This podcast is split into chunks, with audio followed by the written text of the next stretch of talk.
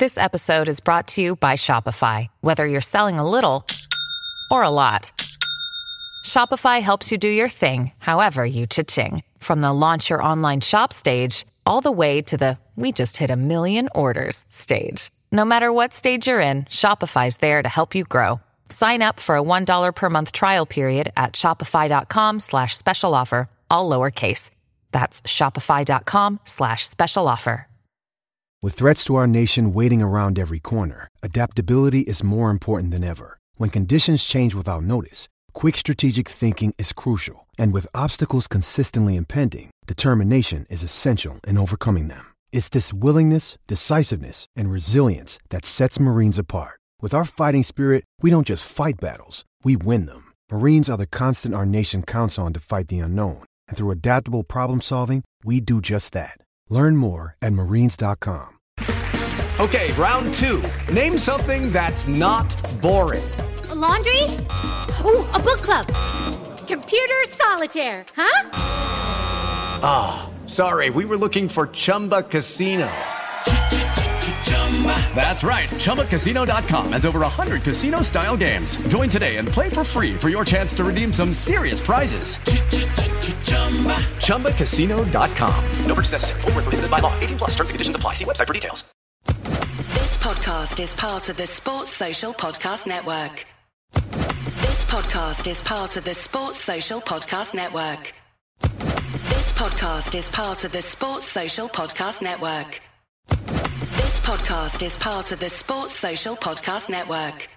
At Discount Tire, we know your time is valuable. Get 30% shorter average wait time when you buy and book online. Did you know Discount Tire now sells wiper blades? Check out our current deals at discounttire.com or stop in and talk to an associate today. Discount Tire. Let's get you taken care of. This podcast is part of the Sports Social Podcast Network. This podcast is part of the Sports Social Podcast Network. This week on The Marketer's Report, Patrizio Spagnoletto, Global Chief Marketing Officer, Direct to Consumer for Warner Brothers Discovery, weighs in on building trust. Trust is a really hard thing to build and a really easy thing to destroy. And we have to be very respectful about that. Our partnership with iHeart has really helped us build that trust and that relationship with the on air talent. As the number one audio company, iHeartMedia gives you access to all, every audience, live conversations, trusted influencers, and the data you need to grow. Go to iHeartResults.com for more.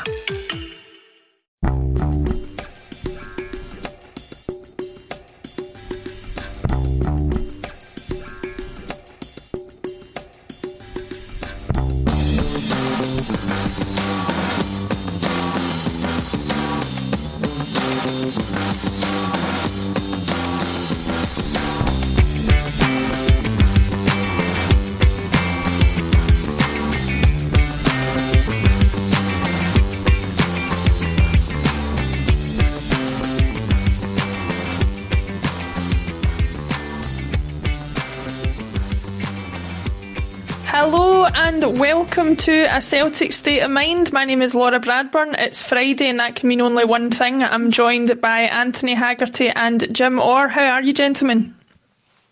Good, Laura. Afternoon. Hi, good, Laura, as well.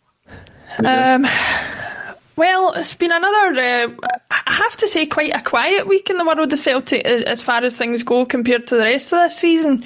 Um, I was kind of wondering what we were going to talk about, and then looking at the news this morning, I saw something that quite frankly made my blood simmer, if not boil. But Mr. Mr. Brendan Rodgers is is coming in for uh, Odsonne Edouard, and he looks like he might be trying to get him on the cheap. By the looks of things, fifteen million is the is the is the price going around. Uh, I would have expected a lot more than that. Quotes of 20 million and above is what I'd seen beforehand. So, Jim, I'll come to you first. Um, what are your thoughts on that? Do you think uh, 15 million is a little bit, little bit cheeky from Brendan, or do you think it's probably the going rate given the season Odsonne's had? I think it's a hard one, Laura, in that I think if you, this time last year, um, before COVID hit, you're looking at upwards of 30 million for Eddie, in my opinion. Mm-hmm. Basically, he's he's the all time top goal scorer for the world champions under 21s. So, mm-hmm. you know, other people in that team are going to go for silly money. And just the fact he plays in, in a SPL team, doesn't make him any less the player. So I thought this time last year, before COVID, at least over £30 million, because you look at a superstar. A year on, middle of COVID, he's had COVID himself, uh, the market's depressed. It's kind of difficult when I think we can only get what people are willing to pay. You know, and obviously there's a, there's a big sell, there's a big uh, percentage of that is going to go to uh, his his other club. So we might end up with not a lot of money. It's just just unfortunate. I mean, I think uh, obviously football is a kind of fairly insignificant thing given the current COVID situation, but it's not been a good season for this to happen. You know, in terms mm-hmm. of if it happened last year, we'd have got good money for them. This year, I think we're just going to have to take what we can get. If it's 15 million, mm-hmm. it's 15 million. Yeah, I think I think you're right on that. I think the I think the major issue with it, and probably is going to affect the, the transfer market as a whole, is I think there's going to be a lot of clubs desperate for the money that they can get, and they're going to go possibly um, take cheaper offers for players just because they need that money in to, to contend with any issues with cash flow. Anthony, do you think do you think Celtic will still hold out for a for a higher fee, or do you think that we're in a position where we have to kind of cover our losses from this season and, and potentially take a take a shortfall on it? Well, well, the joke that I read before I came on there was 15 million for Eddie. Which leg? Right? so I thought, uh, yeah, I'm going back to what Jim said. You're talking about a 30 million player 12 months ago. You know, mm-hmm. I think Celtic might have to bite the bullet on this one, as mm-hmm. for all the reasons that Jim pointed out. And whilst it's not ideal, we've got a player here that wants to go. He clearly wants to go, so you get what you, you get what somebody's willing to pay. If it's 15 million, you feel that it is on the cheap, but we just have to bite the bullet and accept it. And it's the high sell-on clause that uh, I think everybody's kind of mm. concerned about. You know that they might not make a lot of money on their initial outlay, and for that to happen to a player like Eddie is really unfortunate but it's just been an unfortunate set of circumstances. And if we can get it yeah. to anywhere near 20 million, then fine, it's, it's, maybe some kind of recompense, you know, but uh, I think we'll be lucky to get anything above 20 million or 20 million if, it, if those figures seem to be kind of bang on. And uh, yeah, I think, I mean, obviously Eddie wants to go. Rodgers knows he can take advantage of that situation. So I think I think it's one of those situations where Celtic just have to say, okay, the cards haven't stacked up in their favour. We'll just have to move on. And get as much I think also if we manage to get five or six teams interested in them and some sort of bidding war going, maybe that's mm-hmm. something that's going to push the price up. And also, you would hope to think that we could take advantage of that if we're going to buy players, because actually looking back on it, uh, the, in the summer transfer window last year, we seemed to overpay for players at a time where we, you would think we could get players for a bit less. So the five million for Barkas, the five million for Ajeti, you, one would have thought we could get these players a, a wee bit cheaper than that. So hopefully mm-hmm. we can maybe bring some players in for a bit a bit less than what we'd have thought of. Well, the hope is that Arsenal still renew their interest as well, or, or would, would want to fight Leicester, as you say, Jim, and create yeah. that bid war, which, which would be a win-win for Celtic. So that's that's your, your big hope moving forward. If if these teams yeah. are, if a team like Arsenal is genuinely interested, so that, that's what we can hope to maybe push the price up.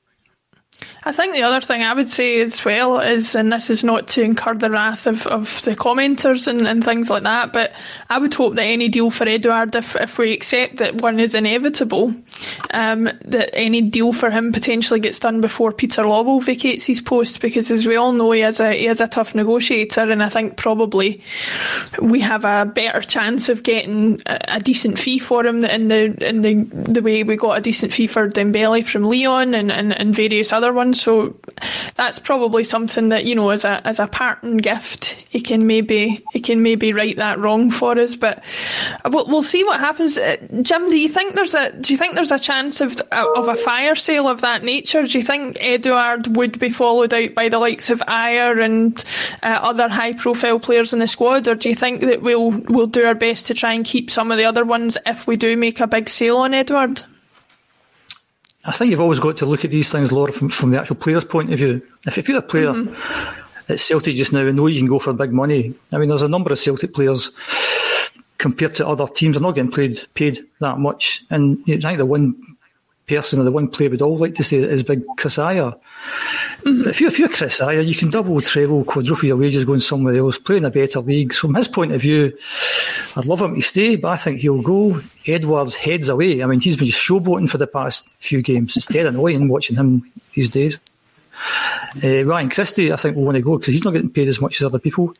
And there could be two or three others as well. So, yeah, I think, uh, I wouldn't call it a fire sale. It's, uh, I think we're going to lose some players. I think the new manager's got a, just got a huge challenge to, to try and put some sort of team together. You know, put 11 half decent players on the park. I mean, what we've had in seasons going by, we've had good teams come into each season. So all you're going to have to do is add two or three players to it.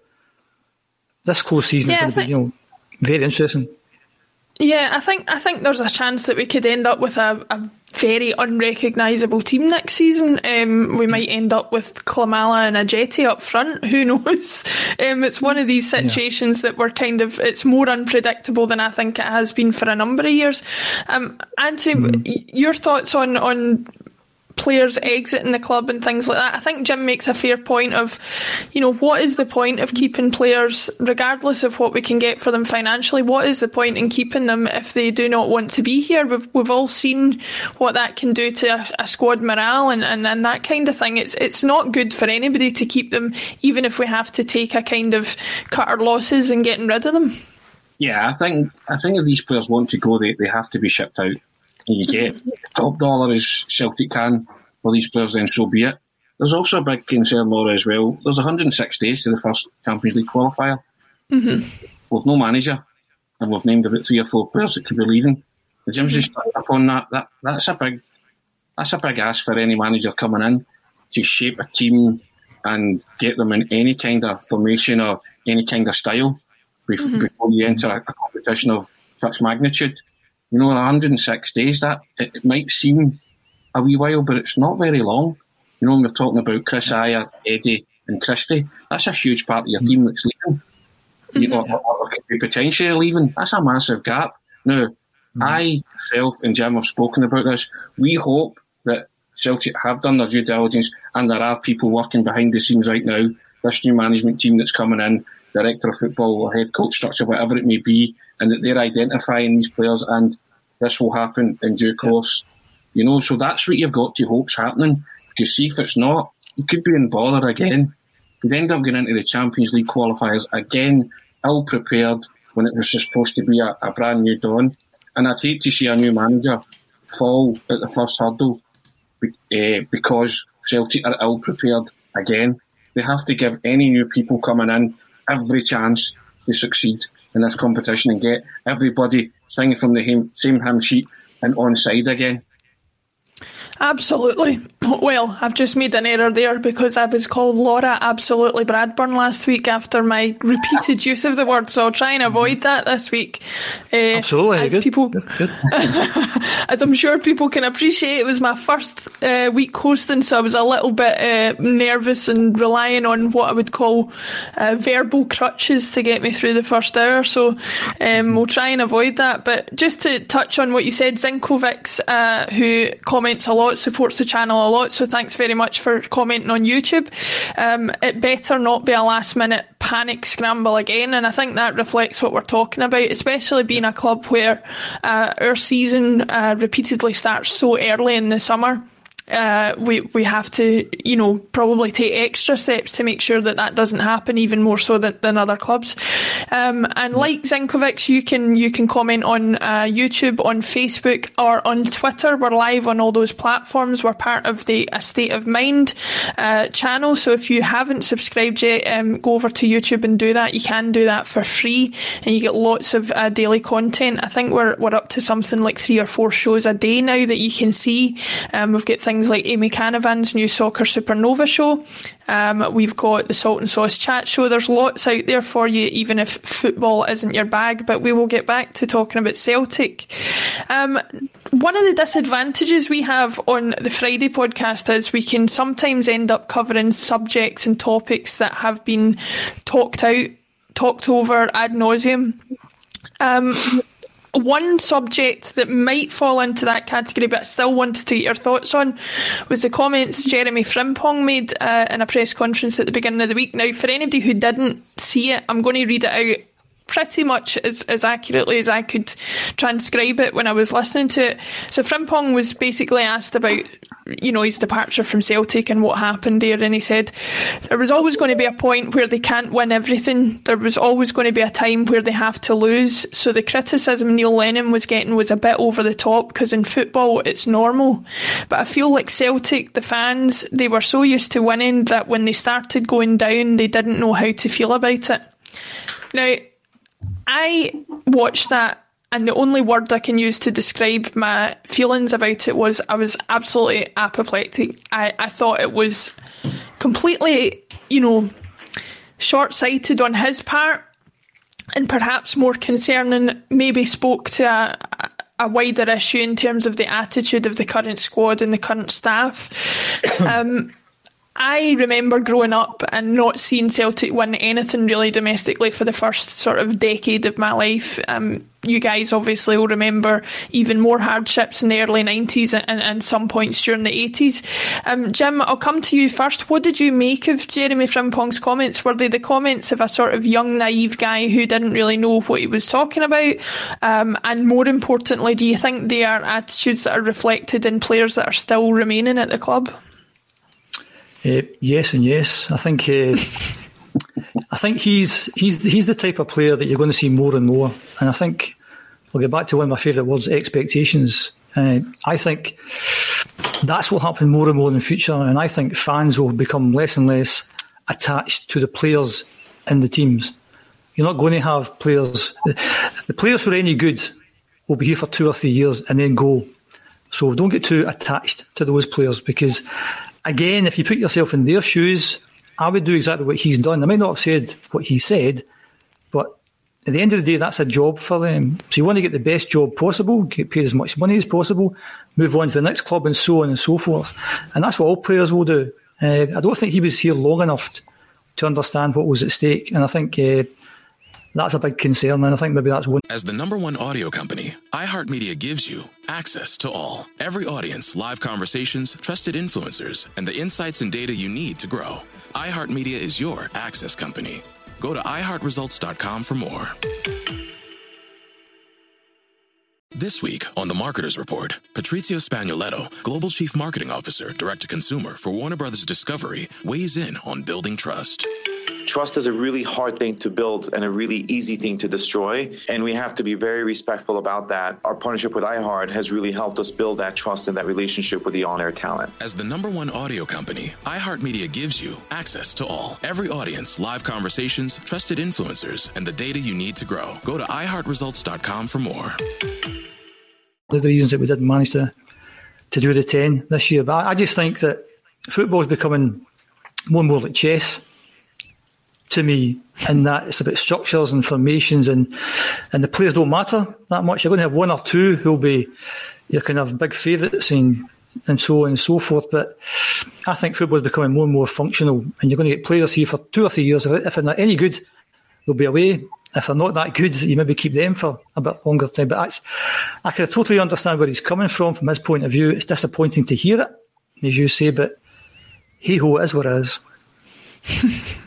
I think um, I think looking at it, um, Tony, the the comment that really irked me more than a lot of things. I mean, I can see why he might want to defend Neil Lennon and say that there was an overreaction and, and, and that kind of thing. To to tell a group of supporters who many of whom have been supporting Celtic longer than he's even been alive, that it's normal in football to lose. I mean, I find that a very a very sort of patronising comment to make, and perhaps I'm doing him a disservice. Maybe he was searching for words in a situation where he felt a bit under duress. We all know, we all know when you're on a public platform that you can sometimes say things that, on reflection, you you maybe don't mean quite in the way that they came out.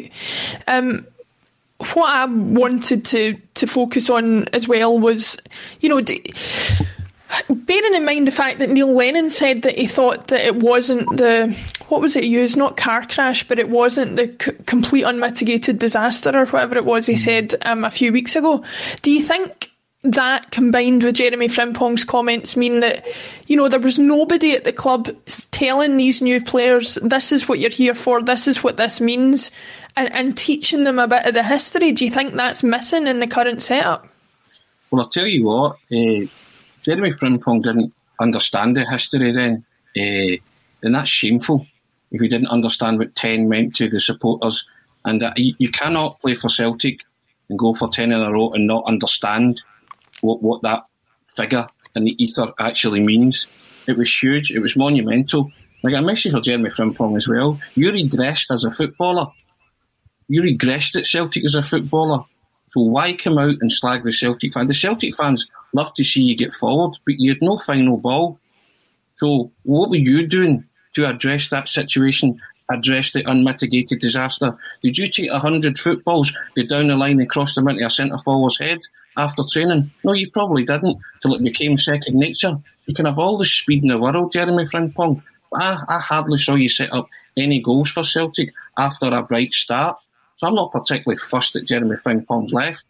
But to come out and say stuff like that, you know, getting used to losing and stuff, you, you know, that's fine. We can accept losing. I've said this before.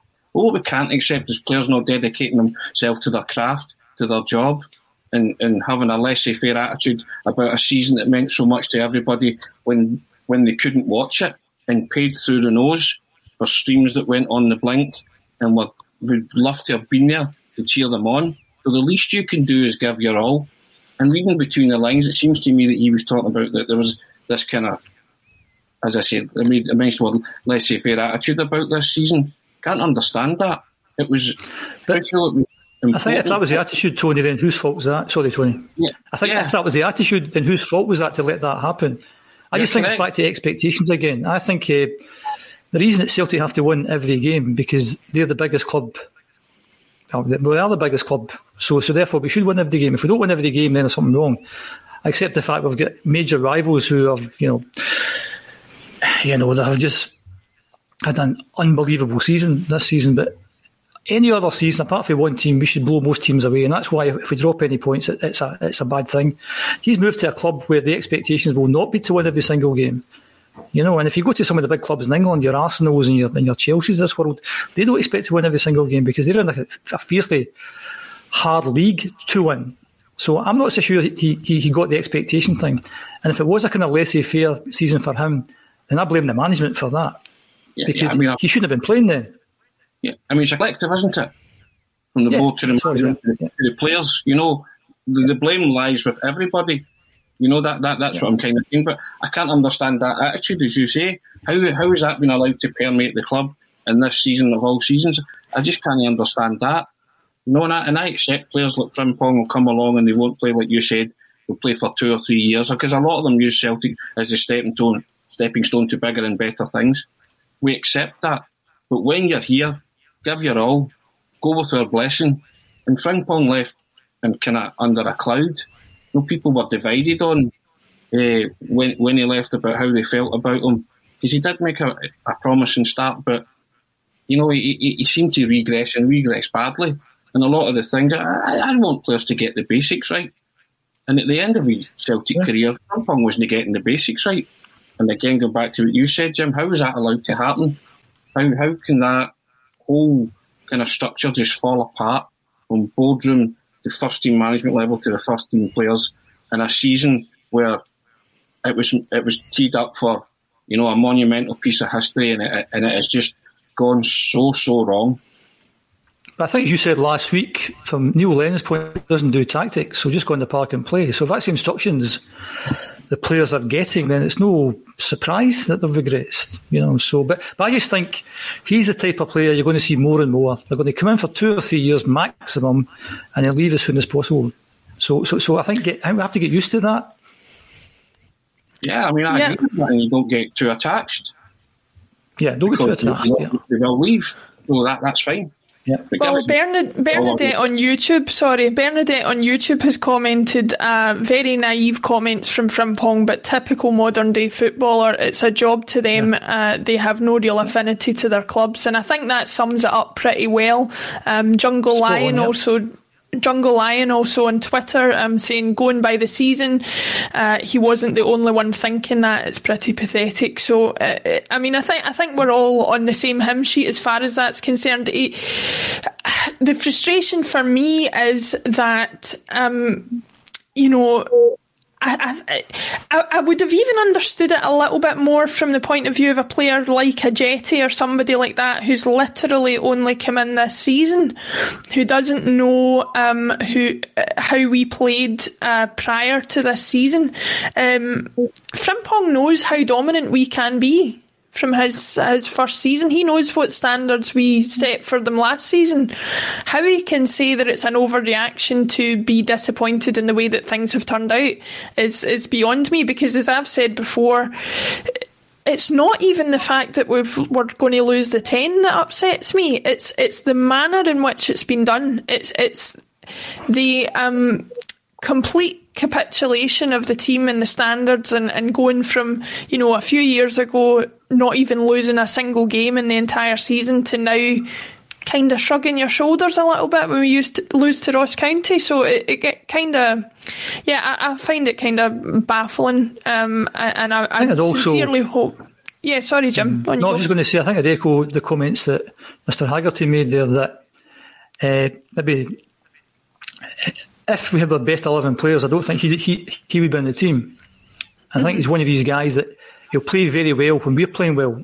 And if we're not playing mm-hmm. particularly well, I don't think he plays particularly well. And, and you need everyone, you know, everyone playing 7, 8 out of 10 every game. He's, he's one of these guys that I think if the chips are down, I'm not saying he hides because that'd be a wee bit harsh, but he's not somebody who you could look to to try and help you out of a, out of a situation. Mm-hmm. So I wasn't that fussed that he went because I don't think, as I said, if everyone's fit, he wasn't my 11 players. And I said months and months ago, it was a kind of strange one for me because he wasn't a fullback, he wasn't a wing back, and he wasn't a winger. Mm-hmm. And I mm-hmm. thought, well, where do you play the guy? I'm, not very sure where you play him. It certainly wouldn't have, been, wouldn't have been in my 11, and therefore to get the money that we got for him, I think was an astonishing piece of business. After what he said, what he said, uh, obviously we're not that bothered at the end of the day. We move on. yeah. Yeah. Absolutely. Um, Anthony, just to touch on something that Jim said there, when the chips are down, he potentially was a player who, who you couldn't rely on to kind of pull us up by the bootstraps and, and that kind of thing. Who do we have in the current squad that we can say does that? I, I, I, was trying to think, as Jim was saying that, of somebody who falls into that category, and I'm struggling. I mean, I think Kristoffer Ajer maybe comes about as close as you can get, but um, I, am struggling to think of anybody else. I think Scott Brown appears less potent in terms of his impact than he has done in previous seasons. So, you know, who who, who do you see as, as somebody that can do that for us? I think David Turnbull would have been able to kind of play some part if he'd have played a, a bigger part in the in the first team this season. You know, mm-hmm. I, I get back to how how it took a dead rubber in the Europa League mm-hmm. for Neil Lennon to see that this guy could actually play. Yeah. You know, you watch them in training every day. You, you don't need to watch Turnbull in training every day to know he's a footballer. You know, I, you know, Jim said that I, I'm not, but he would have been able to play some kind of significant part moving forward and maybe picked you up by the bootlaces Soro as well coming in, making making an impact. Now, what were they seeing at training that you couldn't place those two players in the team? Scott Brown is coming to the end of his Celtic career. We all know that. We accept that. Rodgers got a great tune out of him because Rodgers was a good man manager. You know, going back to management again and, and stuff like that. You know, so Rodgers got a lot out of players like Forrest and stuff as well, improved them because he's a football manager right? So whatever happened with the team this season, a lot of it could be placed at the management team's door because they weren't getting a tune out the players. Ajer, you've already mentioned. Well, Ajer's the one that you you want to stay, but his head's probably elsewhere. But mm-hmm. Turnbull, Turnbull is a, a baller. He's a footballer. He, he's a guy who you can build your team around, but you need good players around him. You need quality players around him for him to flourish and thrive. And go back to what you said that there was there was not many who, when the chips were down, said, you know what, rolled up their sleeves and got stuck in. They just seemed to accept their fate in a lot of games mm-hmm. this season. You know, and you can. I think, I think, I think yeah. Go on, Jim.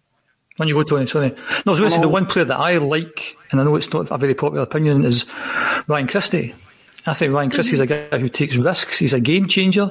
He always gives 100%. He never hides. I mean, I know that he's he's had a bit of a kind of hard time maybe the second half of this season, but the first half of the season he was the guy that took risks. He changed games. He never hides, and I'd always have guys like that in the team, even if he's hitting the ball fifty yards over the bar every so often. I'm a, I'm a, I'm a big fan of Christie. I'd, I would I would try and keep Christie, but again, I think you can get far more money elsewhere. And if I'm his shoes, I'm away. I, am in total agreement with you as far as Christie's concerned, uh, Jim. I, I, I like players like you say who take risks. I, I, think far too often in the past we've had players who aren't willing to, for want of a better phrase, take a dig from outside the box because every once in a while they do fly in, yep. uh, and we've seen it happen before. I, I quite like it, especially when, as we've had this season, problems um, sort of breaking down defences and things like that. Sometimes it's going to be a, a, shot from outside the box that's going to break the break the the deadlock for you. Um, but Tony, just to pick up on a point that I think we've been kind of um, sort of dancing around a little bit. I've seen a, a few people on the podcast this week come out in support of Scott Brown and say they want his presence to remain at the club, even if he's not a player. He, he, needs to be a coach. He needs to be there. He needs to be teaching the players coming through what it means to be a Celtic player, what it means to be a Celtic captain. I have to say, I'm not teeing you up for anything here, but I am not in agreement with that whatsoever. I think I think he has undoubtedly served the club well in the last decade. He's done a lot of good things.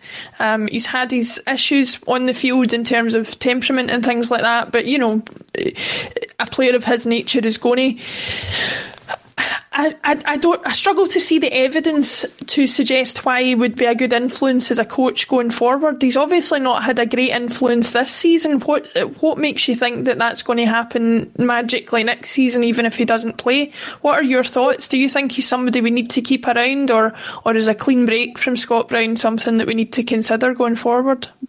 I think it'd be worthwhile keeping around in terms of letting him learn the coaching ropes. I think it's mm-hmm. maybe fair to say that this year he's not shown much in you know coaching wise, you know, because he, he's still he's still playing, he's still a player in his mm-hmm. mind. Also, I think if you say to him at the end of this season, look, Scott, that's it. We don't want you to play anymore. But here's our role coaching academy kids, and then we'll, we'll uh, monitor your progress going forward and see if we can sort of let you graduate through your coaching badges. He's a he's a winner and has been a winner and been a winner for a long, long time very consistent. I, I think he has something to offer Celtic coming forward, but only if he does get a chance at coaching and there's signs of progression. If not, then I would I'd be willing to say at some point, look, this isn't happening. You know, go and go and find your future elsewhere. But I still think he has something to offer because he's he's got lots of experience. He's played in every big game for Celtic in the past what 10, 11, 12 years. So th- there is something there. He can channel that as a as a coach and give that, instill that. I mean, he, he could have been the guy instilling some players about the ten. You know, you're asking about that. You know, so you'd be looking at somebody like Scott Brown to install that. Why that didn't happen, I don't know. Maybe was he too concentrating on his own kind of swan song? You just don't know. But I think he has something to offer, and I would I would like to see him get that chance it's up to him whether he takes it or not on a coaching level. I mean, people people will differ, their opinions will differ, but that, that's certainly my opinion. Mm-hmm. Jim, I'm seeing a lot of comments coming through. Yeah. Some people um totally on side with me as far as Brown's concerned, wanting a clean break. Others, um, with Tony saying that he should definitely be kept around in the club in some capacity, and some people even saying that there's um, there's a, an argument to be made that an extra season as a player is something that should be considered. Now, I think that's something that seems to have been as much a part of the last five years as, of Celtic as winning the title in, in repeated um, seasons is this conversation over whether we should offer Scott Brown a new deal. Do you do you see a future for him as a player, or do you think you know this this should be it for him, and, and any influence that he has at the club should be kept strictly off the field? I'm in the same side as Tony. I would definitely keep him. He's a strong character, and you need strong characters in the dressing room. I'd keep him as club captain and make somebody else team captain. It'd be great if that was Ajer, But I'd certainly make him club captain. I wouldn't play him that much. Maybe bring him on the last half hour of certain games. I'd have him in the coaching staff in some sort of capacity. Uh, I would certainly keep him for that for that extra year. Uh, I don't see any harm in doing that. But that's just me. I mean, uh, whoever the new manager is coming in might not fancy Scott Brown at all. So uh, if it was me doing it, I'd certainly keep Scott Brown because because so many key players are going to leave. I think it would be a bit counterproductive to let Scott Brown go. Mm-hmm. Well, there we are, folks. You can't say there isn't a difference of opinion on a Celtic state of mind because we've just displayed it for, for all to see.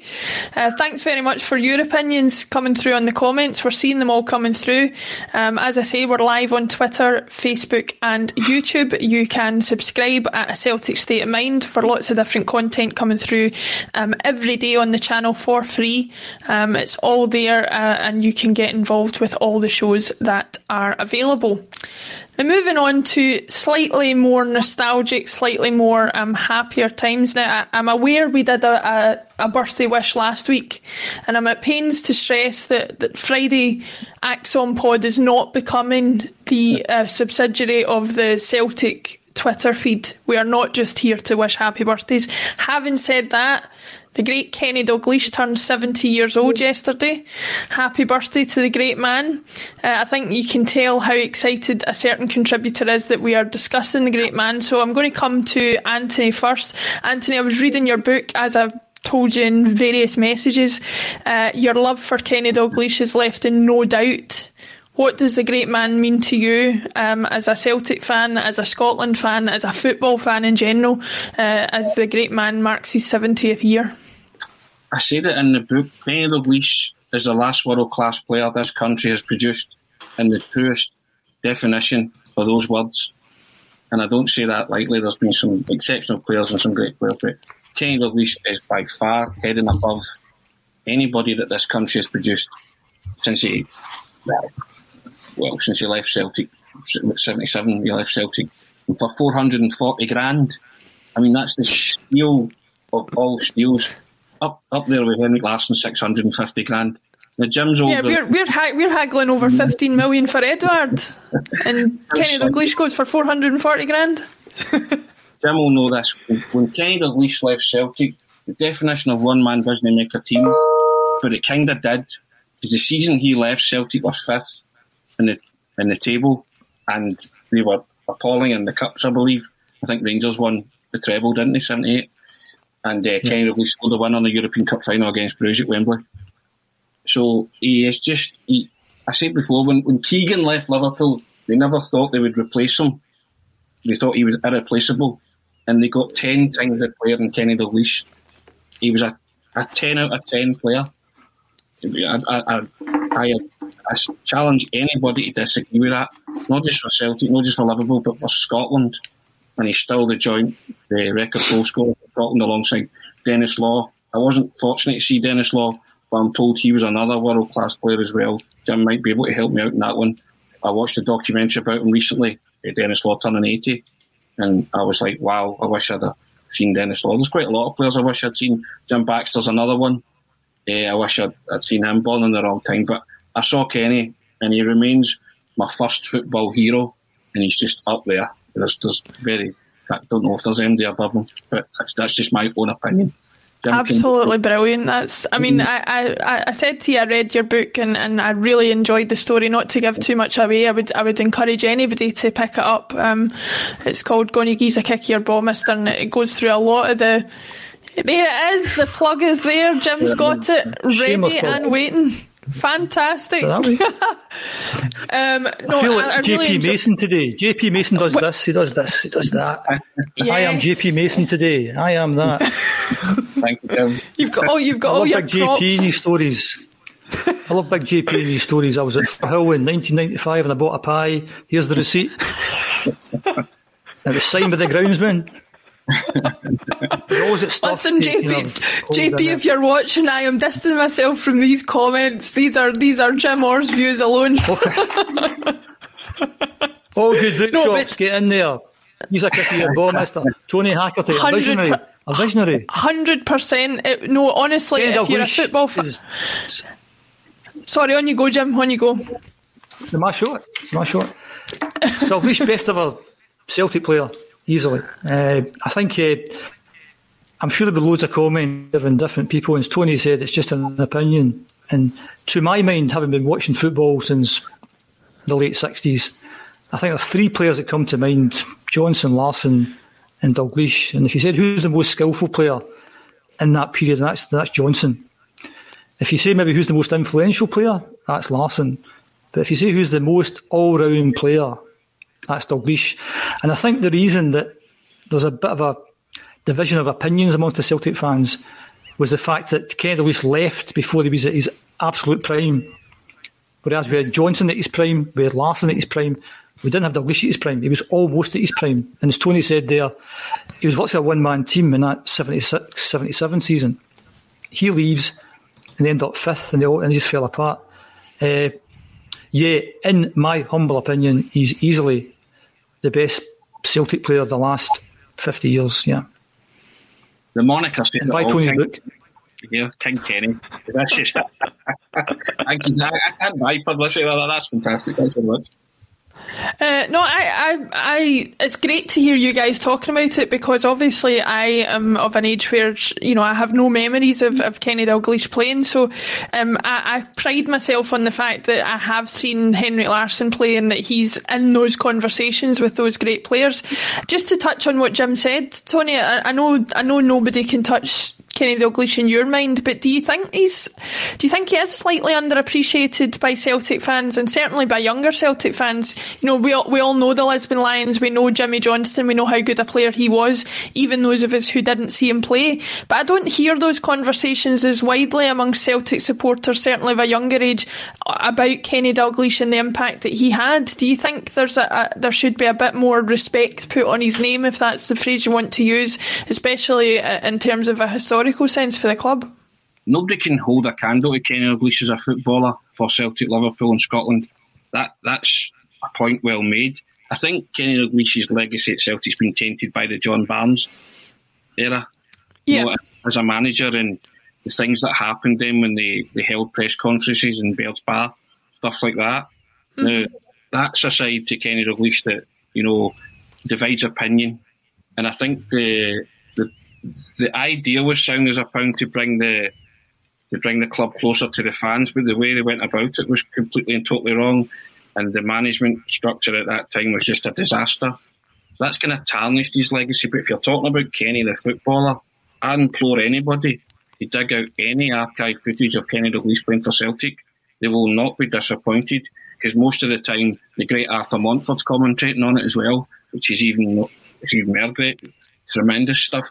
But uh, I mean, you, you look at any game from around that period, kind of least scores seems to score all the goals for Celtic yeah. in that period. There's a few but uh, goal scorers like Harry Hood and Jimmy Johnstone himself, but you look at these games from that era, you can't he scores and say about seventy percent of the goals or eighty percent of the goals. Jim will enlighten me on that. Who who was a better goal scorer or who who scored more frequently. But no, I think I was going to, I was going to mention the fact that in, in, the Aberdeen game last week, Patrick Klimala played a kind of blind pass yes. to Eddie without looking at it. Dalglish would do that ten times a game. Just give him the ball without looking. He'll just turn round and he'll play someone in. Uh, he was a phenomenal player, and it's, it's when he said easily the best of a Celtic player the last fifty years, the best of a Scotland player possibly of all time, easily. Uh, and then what he did after Celtic was phenomenal as well. And then how he coped with Heysel and Hillsborough and everything that went with that as well. He's a phenomenal man, never mind football yeah. player. Uh, there's a, a, lot of admirable um, traits, qualities about him, you know. So, uh, yeah, I mean, you can't. But the whole, but the whole point of this was by Tony. That was the whole point of this call, wasn't it? wasn't I, I think I think you raise a good point there, Jim, in terms of. I think that's probably why he's really cemented his place in the hearts of Liverpool fans specifically. As much of a good player as he was, uh, certainly um, his role and his um, kind of leadership role in getting justice for the 96 and the way that he handled himself as a person and as a football manager for that club. He was a real linchpin and a real port in a storm for a club that was, you know, uh, undergoing terrible, terrible um, times uh, that we hope are never repeated. But I think as much as he's on the field impact, I think he'll be remembered uh, for years to come for, for what he did off the field in that situation, and he has to be commended for that. So, with that, I say once again, happy 70th birthday to King Kenny. Uh, you are a legend at Celtic, at Liverpool, in football in general, and uh, we just wanted to um, make our feelings known on that. Keep commenting, guys, on Facebook, Twitter, and YouTube. We are live, as we say, uh, every day at twelve thirty for the ACSOM Bulletin, with a few interviews and other things sprinkled in between. So keep up to date, get subscribed uh, on YouTube, and get your notifications on so that you know when we go live. Uh, just moving on to the next topic, Jim, I'm going to come to you on this first. Um, I, I, put out a tweet the other night uh, about Frank Lampard. You know, he, he, seems to have come to the fore in terms of rumours again about um, potential management uh, post at Celtic Park. And, and I, for one, am a little bit miffed as to why, or, or confused as to why he's being considered. Um, short of getting Derby to a playoff final, which obviously they didn't win, his uh, latest outing at Chelsea left much to be desired. And, and uh, somebody commented to me actually, which I, I did agree with. He had a lot of the same issues at Chelsea that that that we've just got rid of with Neil Lennon. It was a, a former a former legend at the club who's potentially got the job based on that, um, and then gone on to not really show uh, full potential in terms of management style. Um, and and I've spoken to a couple of Chelsea fans who say he, he, played some pretty turgid football at times. And given given the the outlay of money that he had and the talent he had at his disposal, that that doesn't bode well for for managing a, a team of likely lesser footballers.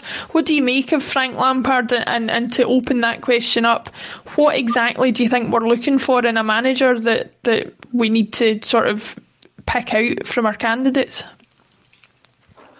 That was quite a long question for quite a short answer. Never in a million years, Frank Lampard. No chance. That's just paper talk. We would be going backwards to do that. I mean, I think we've already got the manager in place. He's watching things going just now. He doesn't want to come in just now because who would want to come in just now? I mean, he could, he could lose uh, one or two games for the end of the season. And, and you want to come in at the end of the season with a fresh start. Lampard has got no chance. I mean, that would be just the most bizarre appointment ever. Uh, it'd be a kind of style over substance. And we don't want style over substance. We want somebody who can coach and knows what they're doing. Because the most important player, uh, the most important thing to have at the club is somebody who can coach players and if we'd maybe a manager this season who could coach the players, I don't think we'd be in the position we're in just now. So from my point of view, Lampard's got absolutely no chance. Tony. I think you'd be appointing again. He's not done very much in management himself, Lampard. So he's another rookie manager. You know, he's not tried and yeah. tested at all. You know, so he got the Chelsea job out of sentiment, basically, uh-huh. and couldn't handle it. You know, and uh, yeah. she got to the playoff final with Derby and lost. Manager of substance wins these games. A manager of substance takes his chance at a big club and, and makes an impact. Mm. You know, so I, yep. I'm with Jim that he, he falls into the no chance category and maybe just pure speculation. And I don't think the Celtic supporters would want him anywhere near the club, you know, because he's not done anything to prove that, you know, he, he deserves a crack at Celtic. So. I, I'm the Jim as well. I, I, want a tried and tested manager. I want somebody with experience that can take Celtic onto yeah. bigger and better things at the European stage and, and back to a level of domestic dominance that they've just witnessed. So you want someone who knows what they're doing, you know, and, and Celtic proven time, you know, Liam Brady, John Barnes, rookie managers, they didn't work. You know, it didn't mm-hmm. work. So don't even attempt to go down that that line again of bringing in somebody with Correct. not a lot of experience, it just doesn't work. Uh, uh, and history oh. tells them that. So they can't keep making mistakes like that because that's a rookie mistake. They make it mm-hmm. do that. So yep.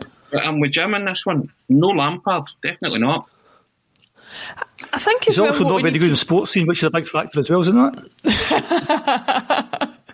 that is the main criteria, criteria, obviously. That's the main criteria I've heard if you go in sports and you do well, then you're a candidate, surely. That's the new criteria. Well, well If that was the criteria, there's a lot of there's a lot of people that would end up with the job that I wouldn't be too f- favoured with. But I, I, think as well, what we need to do is is forego or, or, or, try and ignore our own ignorance about things. I got a comment from uh, there you go, Jungle Lion on on Twitter. Celtic, Celtic don't need a rookie; they need a ready-made manager. And I think we need to forego our own ignorance on that. As far as like somebody commented to me, what had Wim Jansen done before he came to Celtic? Well, he'd managed three teams. He had been an assistant manager at international level, and he'd won two domestic cups. You know, there, there's a there's a history there. There's a there's a proven sort of, and that was at Feyenoord, one of the biggest clubs in Europe. So, you know, uh, certainly at that time anyway. Uh, so there there is a history there that he he, he's done more certainly than a Frank Lampard or a Neil Lennon or a John Kennedy, if you want to throw his name in the hat. I, I said it last week. I think we are in danger of devaluing the Celtic job depending on who we appoint here, and we just need to be careful about that. Um, but moving on slightly, we're going to look at the game this weekend. Uh, some might call it a dead rubber. I. Uh, he's like I'm I'm reluctant to say that because to me no Celtic game is, but um, Jim, I'll come to you first on this one. What are you wanting to see from the Celtic team? Are you hoping John Kennedy's going to have had more of an impact this week than he was able to, obviously, in his first week in charge? Do you anticipate any any big changes either in terms of style of play or selection for, for the game against Dundee United? I think it's a dead rubber as you said, as you didn't say. Uh, nah, last week I was looking for loads of changes. I, I thought he'd, he'd, he'd, try and put his own stamp on it. And I saw the interview last Friday afternoon and he said, it's not about me, it's about the team. And as soon as he said that, you thought, it's going to be the same old, same old. Uh, because if I've, I've put myself in John Kennedy's shoes, he's got a kind of eight game interview for something in the mm-hmm. future. And I'd have thought he'd want to do his own thing. And I think, I mean, we're going to be second no matter what. So I think, you know, he should be able to try things because I do think it's a dead rubber. Uh, so I'd love him to do that. I don't think he will. Uh, I think it'll be the same old, same old. I think last week we looked quite good in the first half and then reverted to type. Uh, I just see the same this Sunday again. I mean, Dundee United have a mixed season. I think they've shipped a lot of goals. They've got an outside chance of the top six. I don't think they'll be that bothered either. So I mean, it's got all the it's got all the hallmarks of a dead rubber to me. uh, point taken, Jim. I think you've put your case across very well. It is indeed, it is indeed a dead rubber. Uh, but uh, Anthony, just looking at the, the, the Dundee United team are obviously, like Jim says, they do tend to ship a lot of goals. They're pretty inconsistent. They they occasionally get like a decent result. I think they beat Livingston 3 0 or something like that not too long ago. Um, and apart from that, not really great. But um, do you do you think maybe I saw somebody comment in the WhatsApp group chat last night that they would like to see us just use this as an opportunity to uh, bed in more young players? Do you think that's something that we are going to look to do going forward? Well, with the Scottish Cup coming back into the reckoning, you know, mm-hmm. you've got a major trophy to play for now. So I think Celtic have to take it as seriously as they can and start building up some kind of momentum so that if our new director of football and head coach are watching these games, they'll be able to cast their eye over who they maybe try and persuade to stay or who they want to go or, or what they need to bring in. That that's my hope that's happening in the background. So I think we need to take all the games seriously. But I, I do believe, Jim, you know, it's hard to take it seriously when everything's kind of lost. But we now have a a major cup competition to win, and you want to be involved in that prestigious game at the end of the season. You know, the the season can have some silver lining and a wee bit of hope moving forward. So you have to play for that. And a lot of people are saying, oh, they don't want to win a Dundee United game because they don't want the prospect of Rangers uh, beating Celtic and clinching the title at Parkhead. You know, Celtic want to win all the games. You know, you want to go into the Rangers game with the opposite uh, effect. Not that they're playing to win the league, but the Celtic are playing to stop them from having a perfect season. Sorry, an invincible league season. So embrace that challenge. Go out there and reel off the next seven, eight games, or whatever it is, including the Scottish Cup games, and go and win it. And then let's let's kind of put some silverware on the, on the trophy cabinet for the end of our season. It's been a bit of a write off, and then we can maybe welcome the new management team and you know, go forward with a wee bit of optimism. But it's hard because the big one's gone, and I think motivation levels are, you know, as Jim says, it's it's not. Well, he said it was a dead rubber, but you know, and if you're in that mindset and frame of mind, then it's hard to kind of put your foot on the pedal again. Yeah, thanks to, to Celtic Rambler on YouTube with that comment. Can't let them win the league at Parkhead. Season's been bad enough already, and I think I think somebody touched on it uh, earlier on in the week. I can't remember who it was, but my preference obviously would be that we don't look to lose any game or throw any game or anything like that to stop them winning. We can't let that be in our heads. My preference would be if you don't want them to win the league at Celtic Park, don't let them beat us at Celtic Park. We need to win the game. As simple as that. Simple as that. Um, Jim, just to pick up on something Tony's just mentioned there, obviously the Scottish Cup is officially coming back, pending pending uh, the current situation improving even more than it already has done and continuing to do so. Do you think that does inject a bit of um, a bit of optimism back into the season that we maybe have something else to play for again and that, that we might end up not going trophyless this season? Do you think it, you know, injects something into the end of the season that we can look forward to? I'm kind of trying hard not to be negative, and it's really difficult not to be negative this season because you just want the season to finish, from my point of view. and and here's more games, and I'm thinking, well, here's more cuts to add to the thousand cuts we've had already. I saw things on Twitter about. I saw things on Twitter about. Well, it, it, would be good to win the cup, and you're thinking we struggled to beat Ross County. So what what, mm-hmm. what makes us think we're going to win the cup this year? Yeah, it'd be great to win it, and I accept that. Uh, I'm also struggling to understand how it's, how it's actually going to work because I think some of the lower league teams aren't going to play because they haven't played any football. Uh, I think if uh, the teams in the championship have got home games, they're going to have to change them because uh, uh, I'm not sure about they're compliant over COVID, etc. I think it's a bit of a shambles. We're trying to cram all these games in. For me, I would have just left it. You know, let's get this season finished and we move on. And there's the things I'm looking for are the two Glasgow derbies. Let, us win the last two Glasgow derbies to show that we weren't that bad a team after all and we move on. The Scottish Cup to me, if it's part of treble, it's a big, big thing. Uh, but it's a bit of a consolation prize, I always think. If you haven't won the league, yeah, it's a wee day out in May. But again, no fans allowed. You know, so so it's it's not exciting me too much as you can possibly tell. Uh, if we win it, great. But I would have left it. I would have left it. I know I'm sounding dead negative. To everyone who thinks I'm dead negative, I'm trying not to be negative, but just we move on. So I'm going to say that yes. I can catch now as we move on. I'll remind you of this, Jim, when we're in the Scottish Cup final. and see how you're feeling. Hold me then. back. Hold me back. Tony, what, what do you think our chances are with the Scottish Cup? As Jim said, we've struggled to beat some pretty pedestrian opposition this season. Is there a real chance that even if it is something exciting to look forward to, that we've got a chance of winning, or is it? Are, are we kind of, you know, is it a pipe dream for us at this point? Only a fool would bet on Celtic winning the Scottish Cup. So, like, where's the bookies? Where's my online account? Uh, yeah, correct. I mean, we, we've lost to Ross County in the League Cup at the moment. There's nothing to suggest that Celtic can win the Scottish Cup. And as Jim said, everybody just wants the season over. He stopped short of the Al Pacino there, didn't he? Just when I thought they were out, they draw me back in. you know, I was, I was waiting that line coming you know, uh, it's you've got to be you're now in it again, so you have to compete to win it. Yeah. You know, I, I, don't think at any stage in this season Celtic have shown anything near the consistency needed to even go and win the win the cup. You know, the loss to Ross County was lamentable. I mean, absolutely lamentable.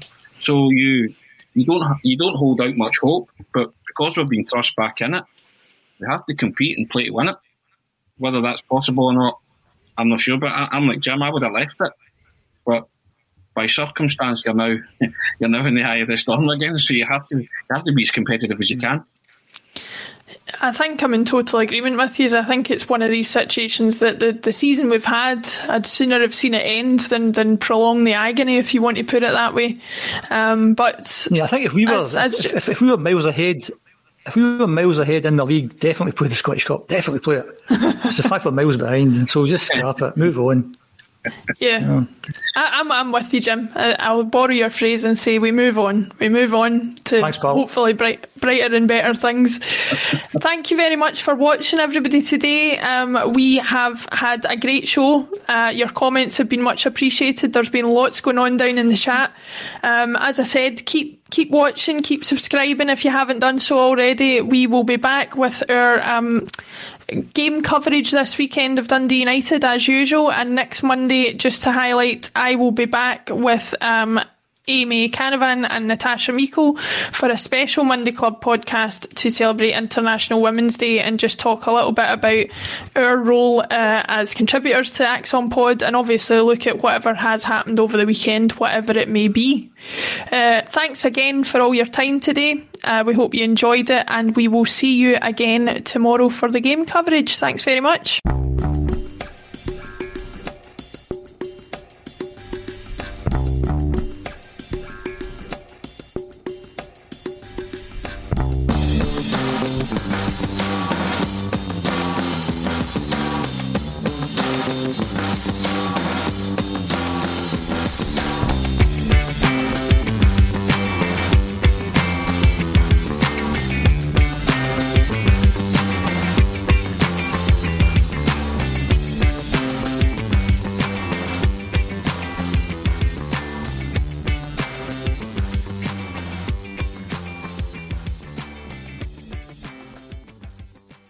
Message and data rates may apply. Guys, got hair loss? I know what you're thinking. Should I shave my head, comb it over, wear a hat? Just stop. This isn't 1970. Keep your hair and your confidence because Bosley, America's number one hair restoration experts, can give you your real hair back permanently. Check them out today because they're giving away an absolutely free information kit and a free gift card to anyone that texts EASY to 203203. Dude, you don't have to look like your dad because this isn't your dad's hair loss treatment. People all over the country trust Bosley because they're ahead of the curve. They use the latest technology to give you your real hair back. And the best part? Bosley's permanent solution is protected by the Bosley Guarantee. Let Bosley show you for free how awesome your hair could look with an absolutely free information kit and a gift card for $250 off. Text EASY to 203203. That's B A S Y to 203203. As the number one audio company, iHeartMedia gives you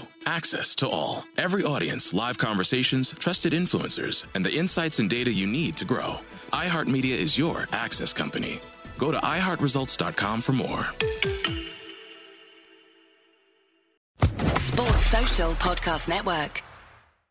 At Discount Tire, we know your time is valuable. Get 30% shorter average wait time when you buy and book online. Did you know Discount Tire now sells wiper blades? Check out our current deals at discounttire.com or stop in and talk to an associate today. Discount Tire. Let's get you taken care of. Sports Social Podcast Network. Sports Social Podcast Network. Sports Social Podcast Network. Sports Social Podcast Network. Sports Social Podcast Network. Sports Social Podcast Network. Sports Social Podcast Network. Hey guys, it is Ryan. I'm not sure if you know this about me, but I'm a bit of a fun fanatic when I can. I like to work, but I like fun too. It's a thing. And now the truth is out there. I can tell you about my favorite place to have fun Chumba Casino. They have hundreds of social casino style games to choose from, with new games released each week. You can play for free anytime, anywhere and each day brings a new chance to collect daily bonuses. So join me in the fun. Sign up now at ChumbaCasino.com. No purchase necessary. VGW. Void were prohibited by law. See terms and conditions. 18 plus.